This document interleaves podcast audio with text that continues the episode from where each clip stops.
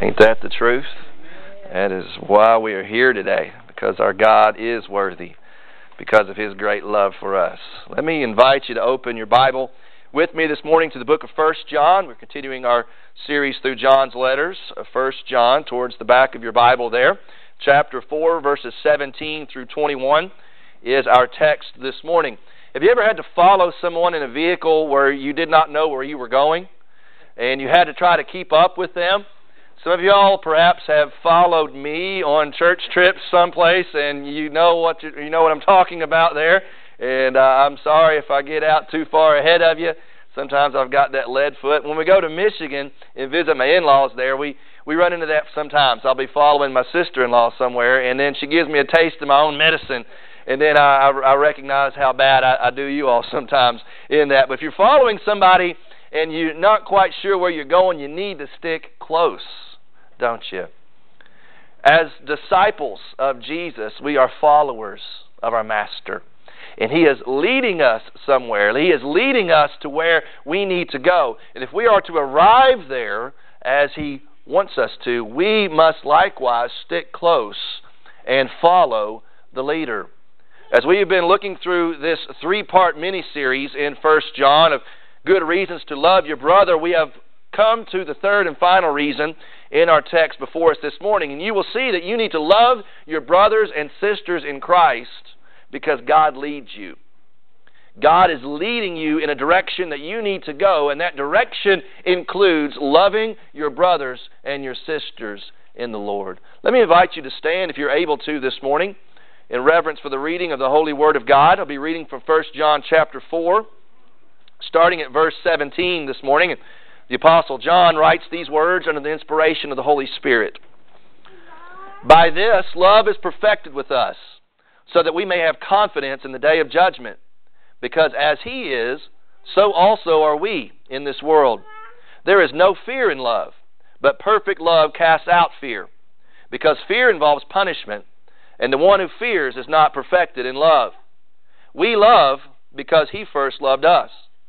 If someone says, I love God, and hates his brother, he is a liar.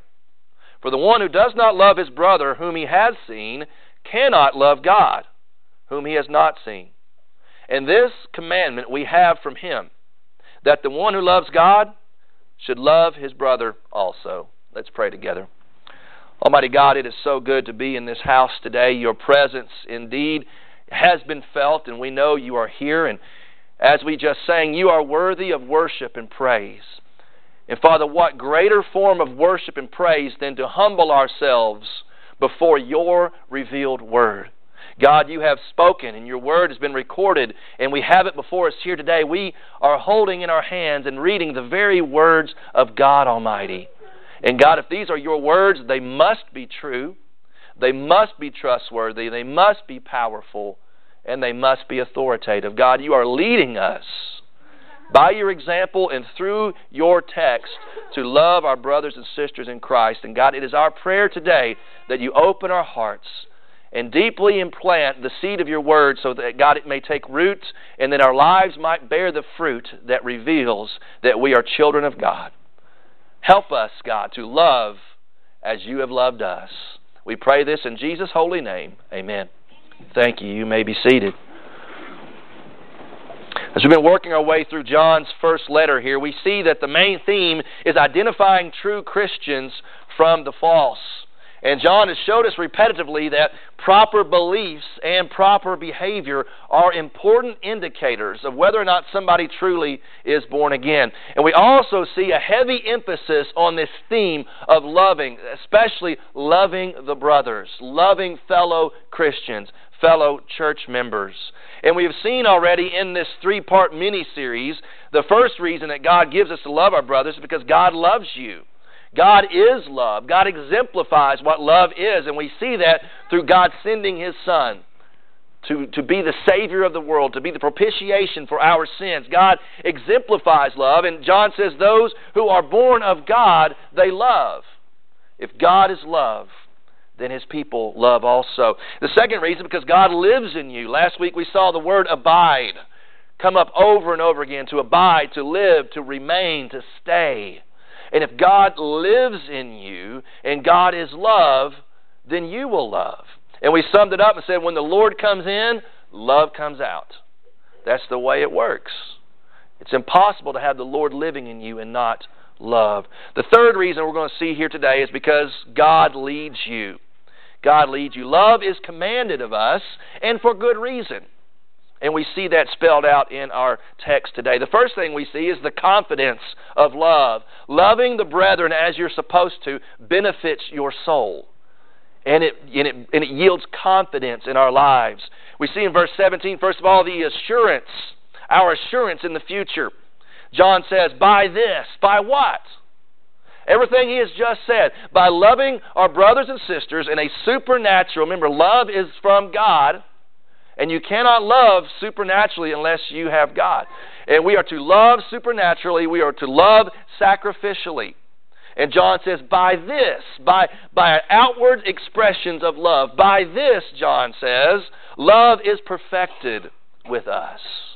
Perfected, it, it reaches completion, maturity.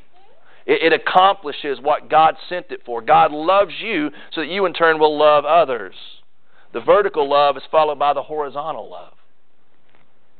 And he says that by this love is perfected so that and that's the that's the outcome. That's the the uh, the result so that we may have confidence.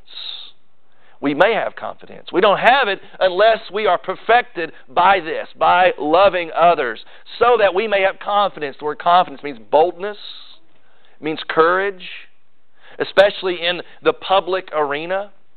It means that we are not ashamed. And John has already touched on this back in chapter 2, verse 28, when he says, When, when Christ, when the Lord our Savior appears, we will not shrink away, but we will have confidence in his appearing. So, by loving others, it instills within us confidence to stand before God, he says, in the judgment, in the day of judgment, verse 17 says. There's a lot of people that have this mistaken idea that all Jesus did was, was talk about love and acceptance.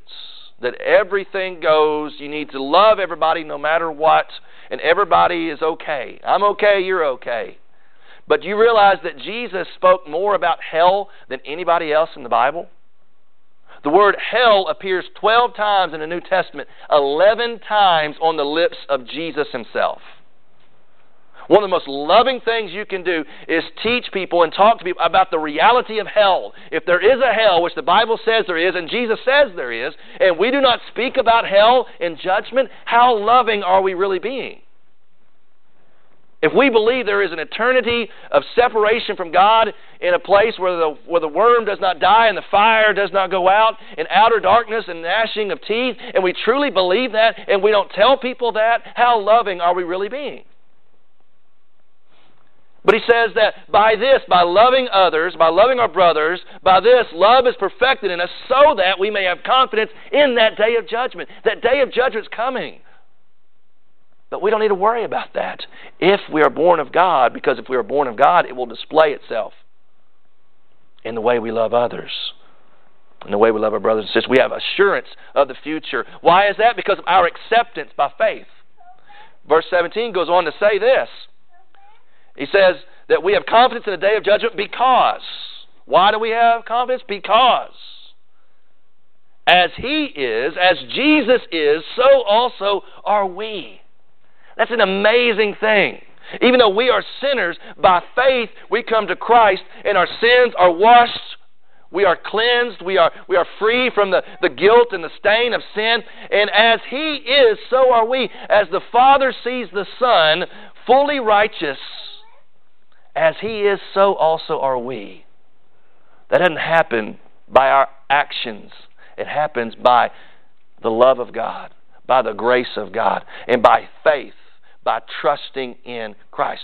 When you trust in the Son, you will stand before God just like the Son. It's only through faith and repentance that happens, folks. By trusting in Jesus, who He is, and what He's done for you.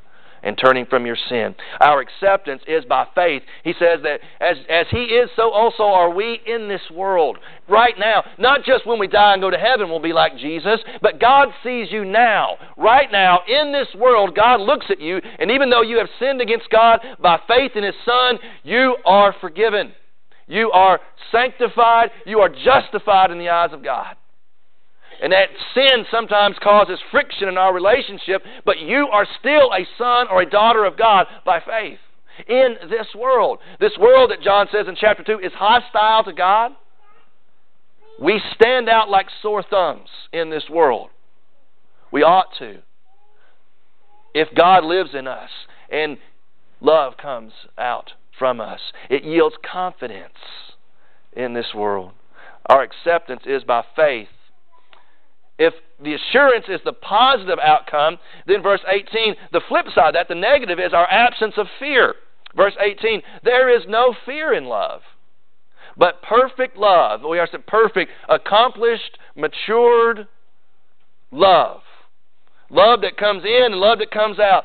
He says, There is no fear in love, but perfect love, it casts out fear. Why? Because fear involves punishment. And the one who fears is not perfected in love. We have no fear. We don't need to worry about standing before the throne of God. We don't need to fear the judgment seat of God.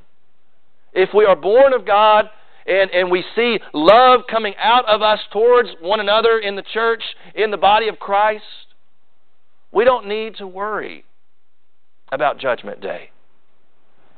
If you think about Christ returning right now, are you scared of that? Or are you thrilled by that? It says there is no fear in love. The word fear in Greek, we get the word phobia from that. Y'all know what a phobia is? It's an irrational fear. It is a, a, persistent dread. Some people are, have, have a phobia of heights or, or tight spaces or nasty little spiders, you know, with them eight legs and they're furry and it's just like, ugh. You know, they spin them webs and you walk into it and you turn into a ninja all of a sudden. A phobia. Do you have a phobia of judgment? Do you have a phobia of the return of Christ? You shouldn't, because he says, the one who fears is not perfected in love. If your love life towards your brethren is off, it instills fear of the coming of the Lord because you know something is not right. No need to fear the eternal punishment because you have faith in Christ. Many of y'all know back last December I had an asthma attack that led to a trip to the emergency room. And that's where I came up with my, my famous illustration, Jesus is the nebulizer, you know. But whenever I went to the emergency room, they, they gave me some prescriptions, and one of the things they prescribed is this little thing right here, this little inhaler. You know, itty bitty thing. If I feel like I'm struggling to breathe, I just, you know, hit a shot of this, and, and amazingly it clears everything up. So this is the, the little inhaler that they prescribed to me. This right here was the paperwork that came inside the box. This great big sheet of paper right here. It tells you like all the, the, the ingredients to the medicine and everything, and it gives you all the warning. Y'all know when you got prescriptions, they have warnings about side effects. Listen to some of the side effects this have. Cardiovascular effects may occur. Most common adverse reactions are throat irritation, viral respiratory infections, upper respiratory inflammation, cough, which I thought that was kind of amazing. You're, you're, hitting that thing to help you breathe, and suddenly you cough, but you can breathe, but you're coughing, and musculoskeletal pain. Ouch. Sounds, that sounds bad. And then listen to this life-threatening paradoxical bronchospasm may occur.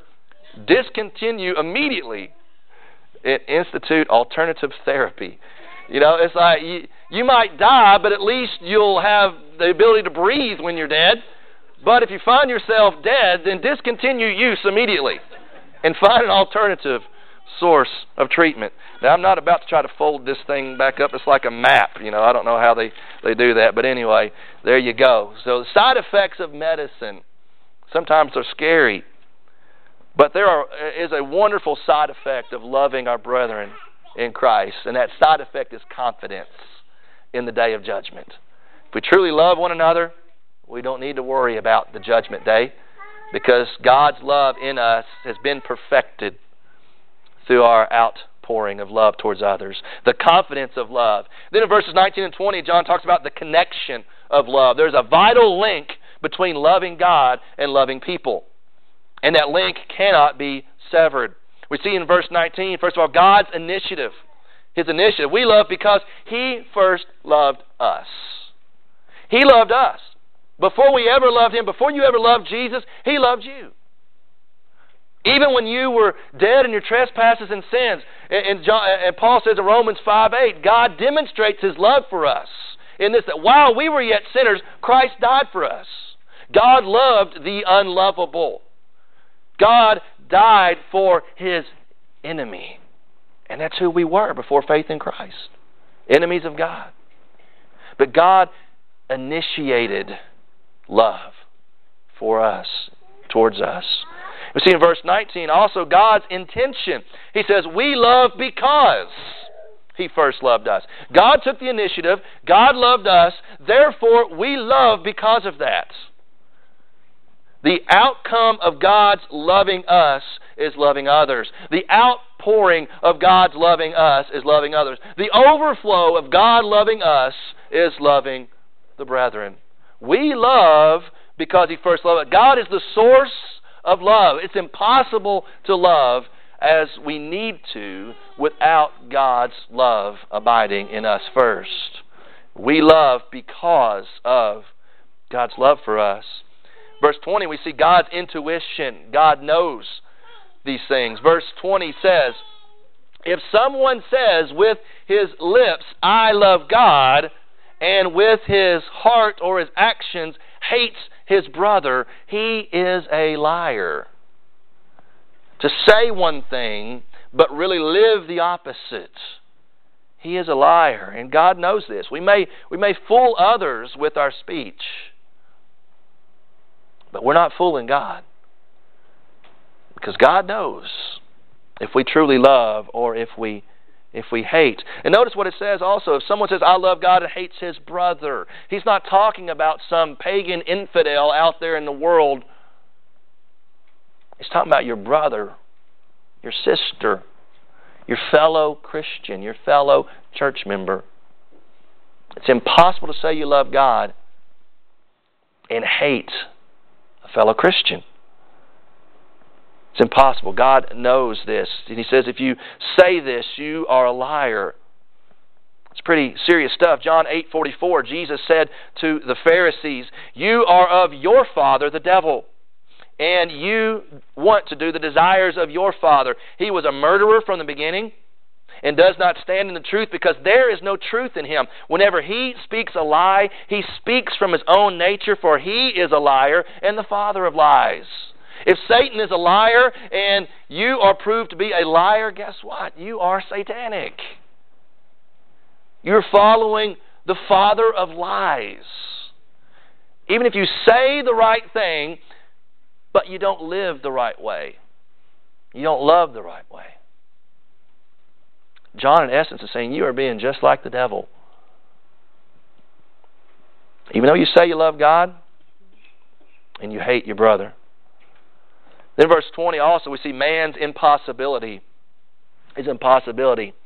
John says, He is a liar for because the one who does not love his brother whom he has seen cannot love God whom he has not seen. He's, it's an argument from the lesser to the greater. Who does not love his brother whom he has seen? We, we see one another, don't we? I hope to see everybody every week. And we have weekly opportunities. Every time you lay eyes on another church member or another brother sister in Christ, there is an opportunity for you to love them. And it may come in many different ways. Maybe it's words of encouragement, maybe it's a hug or a handshake. Maybe it's some sort of, of, of, gift, a token of appreciation. Maybe maybe there's a financial need. Maybe I don't know. Maybe you just invite them over to your home for dinner or, or, or invite them out to lunch. It can it can manifest itself in a number of different ways. But every time you see another church member, there is an opportunity for you to demonstrate the love of God towards them. And if you're not doing that to those you do see, how in the world are you going to say you love God whom you cannot see? And notice what John says here. The one who does not love his brother whom he has seen cannot. Cannot. Cannot. Impossible. If you do not love your brother whom you do see, you cannot love God whom you have not seen. He cannot make it any clearer than that. It's pretty blunt, it's pretty specific. If you do not love your fellow brother, you cannot love God. You cannot separate the two. It's impossible. You can't do it. Because if you are born of God, and they are born of God, and God loves you, and God abides in you, it'll come out. I'm not saying you don't have differences of opinion from time to time and, and personality conflicts and things of that nature, but you cannot love God if you have hatred in your hearts towards another brother or sister. It's pretty specific. It's pretty clear. It's pretty stern. When we first moved out here eight and a half years ago, found out that if we wanted cable television, we couldn't get cable. We had to get the satellite, you know, the the dish or the direct. And we had never had that before, and, and they installed that, and we were like, "Man, this is the greatest invention ever!" You know, we can we can watch shows, we can record shows when we're not at home, and watch. We can skip commercials. You know, we can pause it and go get a, a snack and come back and start again. And it was just amazing until the first thunderstorm came. And y'all know what happens when you got a satellite television and thunderstorm comes. Guess the signal lost. We're like, wait, whoa, whoa, whoa, what is this? It, it's raining, yeah, but where's my program? You know, where's my where's my sports? What's going on here? And and, and even sometimes the, the slightest little thing, a leaf blows into your satellite dish, and everything's wiped out. You know, a storm a satellite connection can be lost in the middle of a storm. A stormy relationship can hinder or sever your connection with God. Because if we do not love one another whom we do see, we cannot. The storm in our hearts prevents us from loving God. At the very minimum, prevents us from loving God in the way that God would have us to love Him. There is a connection there, a vital link between loving God and loving people, and we cannot sever that. That's not my opinion, that's the Word of God. We cannot love God if we do not love one another. The final thing we see in verse 21 is the command to love. The command. We are commanded because God says so. Remember, we started our sermon series and we said if nothing else, when God tells you to do something, you got to do it just because He said so. That's good enough reason. But He has given us three reasons. Because He loves us, He lives in us, and He leads us. And, and we see this leading is by commandment. He says, And this commandment we have from Him, straight from Jesus Himself, straight from the Scriptures. We must, first of all, love our Father. This is the commandment we have from Him, the one who loves God.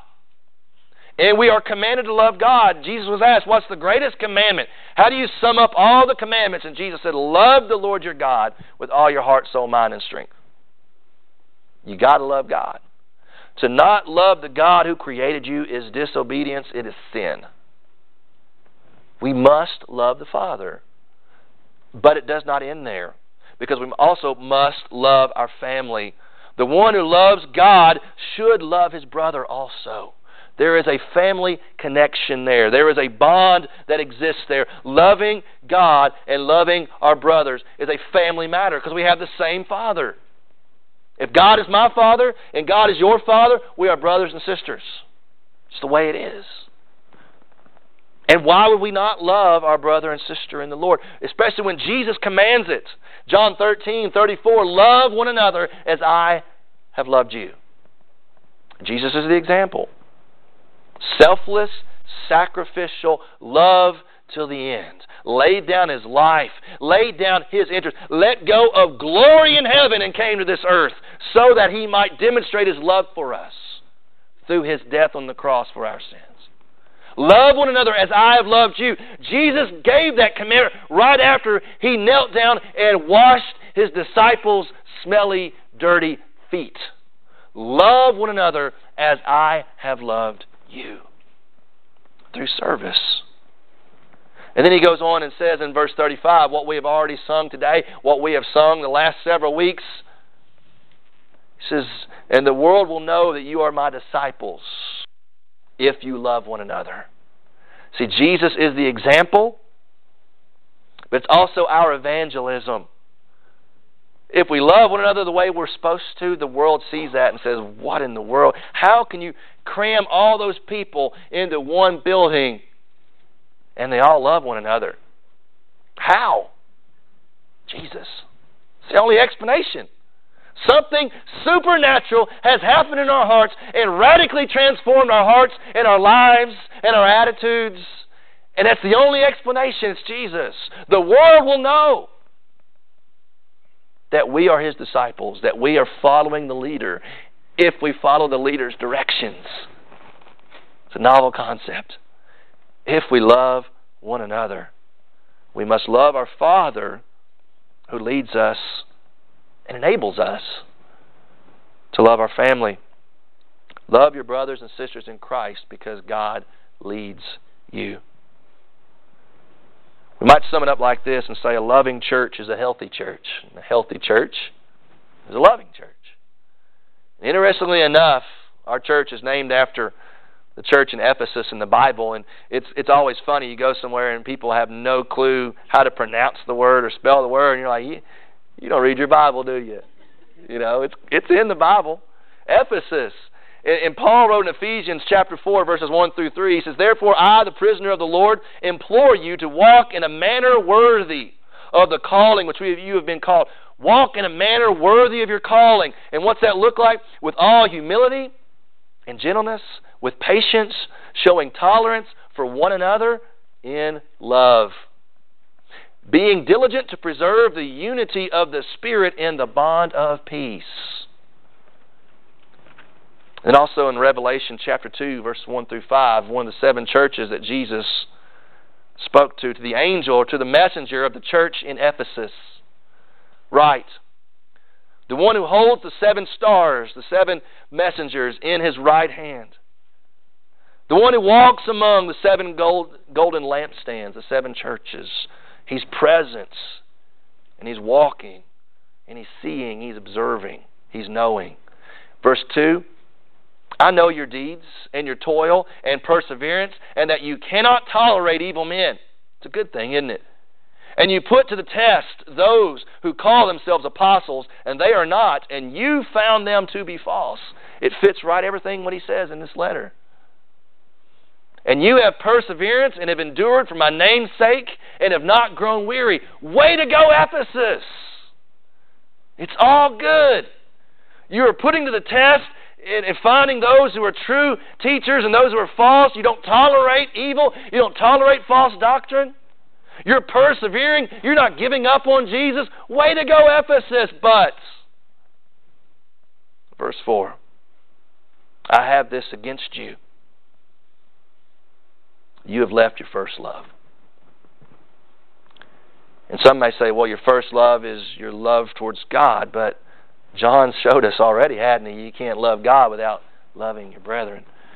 And to leave your first love, one way that's evident is your relationship with one another, with those whom you do see.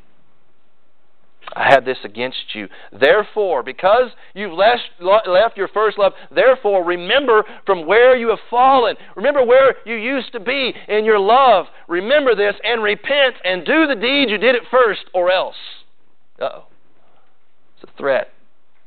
Or else I am coming to you and will remove your lampstand out of its place unless you repent. I will remove your lampstand. You will cease to be my church. Wow. I read that and it gives me cold chills. Because there was a church that was pure in its doctrine, and it was strong in its endurance. But there was a disconnect as far as love was concerned, and Jesus said, That's enough right there for me to remove my blessing from your congregation. And I look at our church, and I really I do not believe anybody in this church hates anybody else. I don't believe that. So please hear me in that. But we've already said when you when you cram this many people into one place, you've got so many different personalities. You got every single one of us are sinners. We're all saved by grace, but we still sin.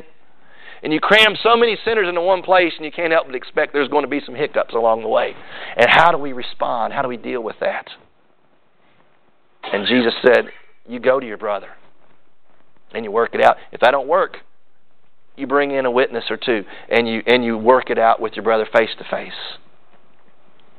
So I'm here to encourage you this morning, to instruct you with all the authority I have in Christ. If you feel your brother has something against you, you need to reconcile that. If you know you got something against your brother, you need to reconcile that. And if you've tried that and that don't work, I'm here. Bring me in. Because I don't want to see things snowball to the point where we have our master and the one who walks among the churches saying, okay, I'm done. I've given you every opportunity. You ain't fixed this yet. I'm done. Our church will never grow in maturity to the place we need to be if we can't learn to reconcile our differences. And it ain't just our church, it's any church, every church. We must learn to love one another. And what's love look like? That means we do everything we can to reconcile and to restore a relationship. When you can look a brother and sister in the eye and say, I have nothing against you, and I don't think you got anything against me. We don't always get along. I get it. But we've got to be willing and able somehow to find some kind of common ground. And I encourage you this morning, I implore you I instruct you. Do that. And if I don't work, bring me in. Bring a deacon or bring a you know another church member and let's see if we can't resolve these things. Because the devil will find every opportunity he can to find a relationship that's strained and he's going to put pressure on it until it snaps. And that ain't good for you. It ain't good for the entire church. It ain't good for our church's witness to this world. So, why do we need to love our brothers and sisters? We love them because God loves us unconditionally, sacrificially. He took the initiative.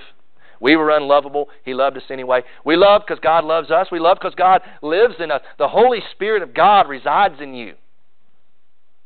He'll empower you to do what you need to do.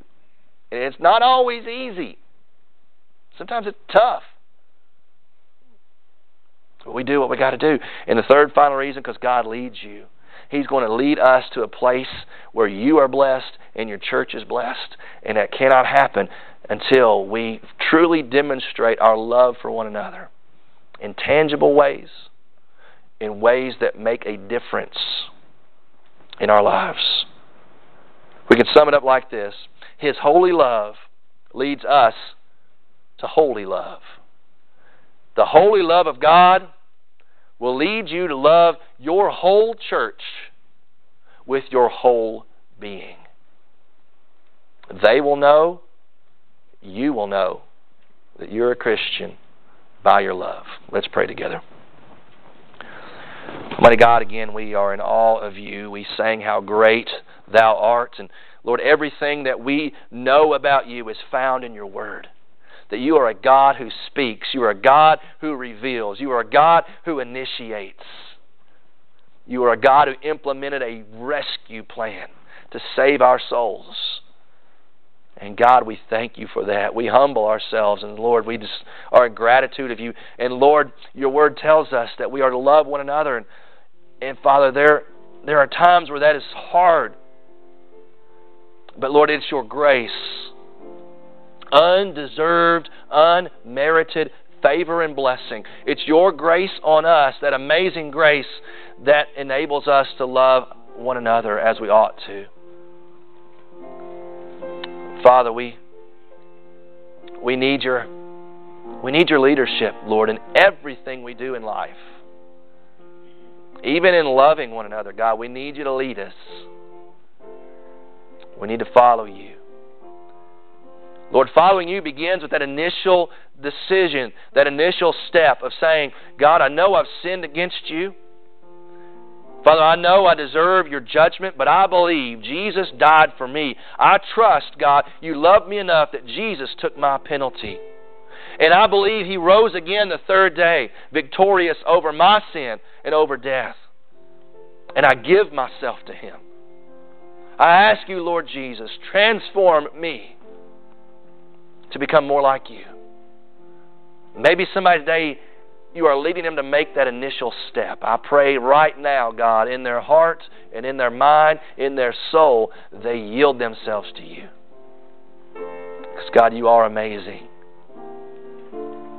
And Lord, I pray whatever decision need to be made today, salvation, rededication, baptism, church membership, a call to ministry, a call to the mission field, a call to reconcile a strained relationship, God. Whatever you are calling us to do, I pray, God, we do it and obey you as you deserve. It's in Jesus' name we pray. Amen. Would you please stand as we sing Amazing Grace? How sweet the sound. It indeed is the sweetest sound that we know. Let that amazing grace come and transform your life.